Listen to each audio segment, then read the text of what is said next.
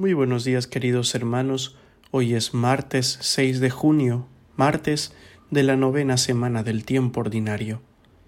Y el Evangelio del día de hoy está tomado de San Marcos, capítulo 12, versículos del 13 al 17.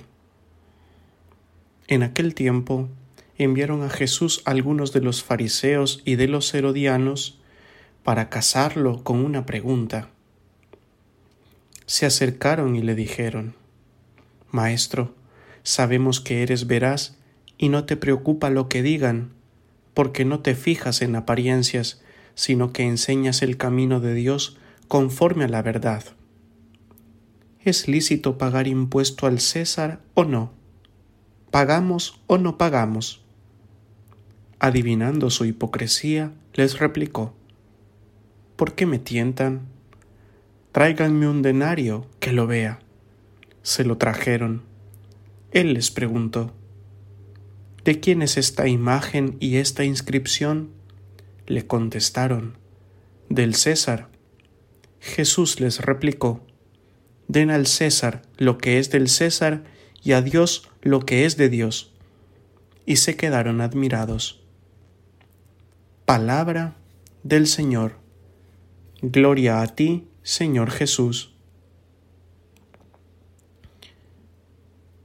En este episodio se nos relata cómo los fariseos y los herodianos se acercan a Jesús para ponerlo a prueba.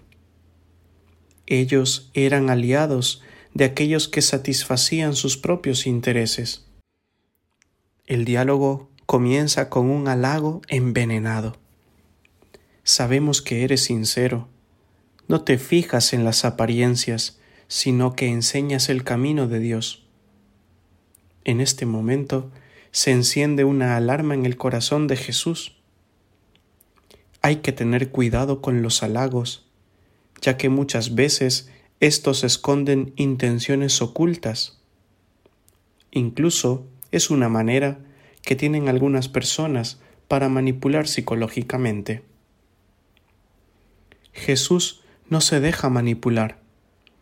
No se le sube el ego a la cabeza ni se desvía de su misión, anunciar el camino de Dios.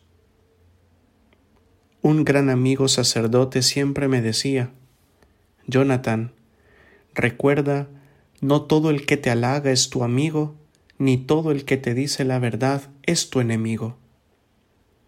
Jesús lo sabe, pero a nosotros a veces nos cuesta preferimos a que nos engañen dulcemente, a que nos digan la verdad, aunque nos duela. Vamos a la pregunta que le hacen a Jesús. ¿Es lícito pagar impuestos? Estos adversarios de Jesús creían que lo iban a engañar. Como decía mi abuela, cuando ellos iban, él regresaba. Si Jesús respondía que sí, le iban a acusar de enemigo del pueblo. Si Jesús respondía que no, le iban a acusar de enemigo del César.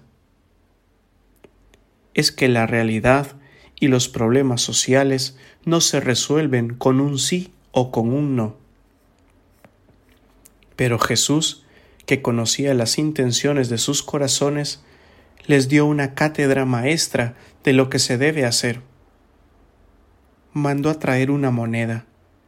Allí aparece el rostro del César e interroga a sus interlocutores. Ellos mismos darán la respuesta. ¿De quién era el rostro? Respondieron, del César. A lo que Jesús afirma, al César hay que dar lo que es del César y a Dios lo que es de Dios los seres humanos pertenecemos a una sociedad y como cristianos no solamente debemos cumplir con nuestras obligaciones religiosas, que son las principales, sino también con las sociales.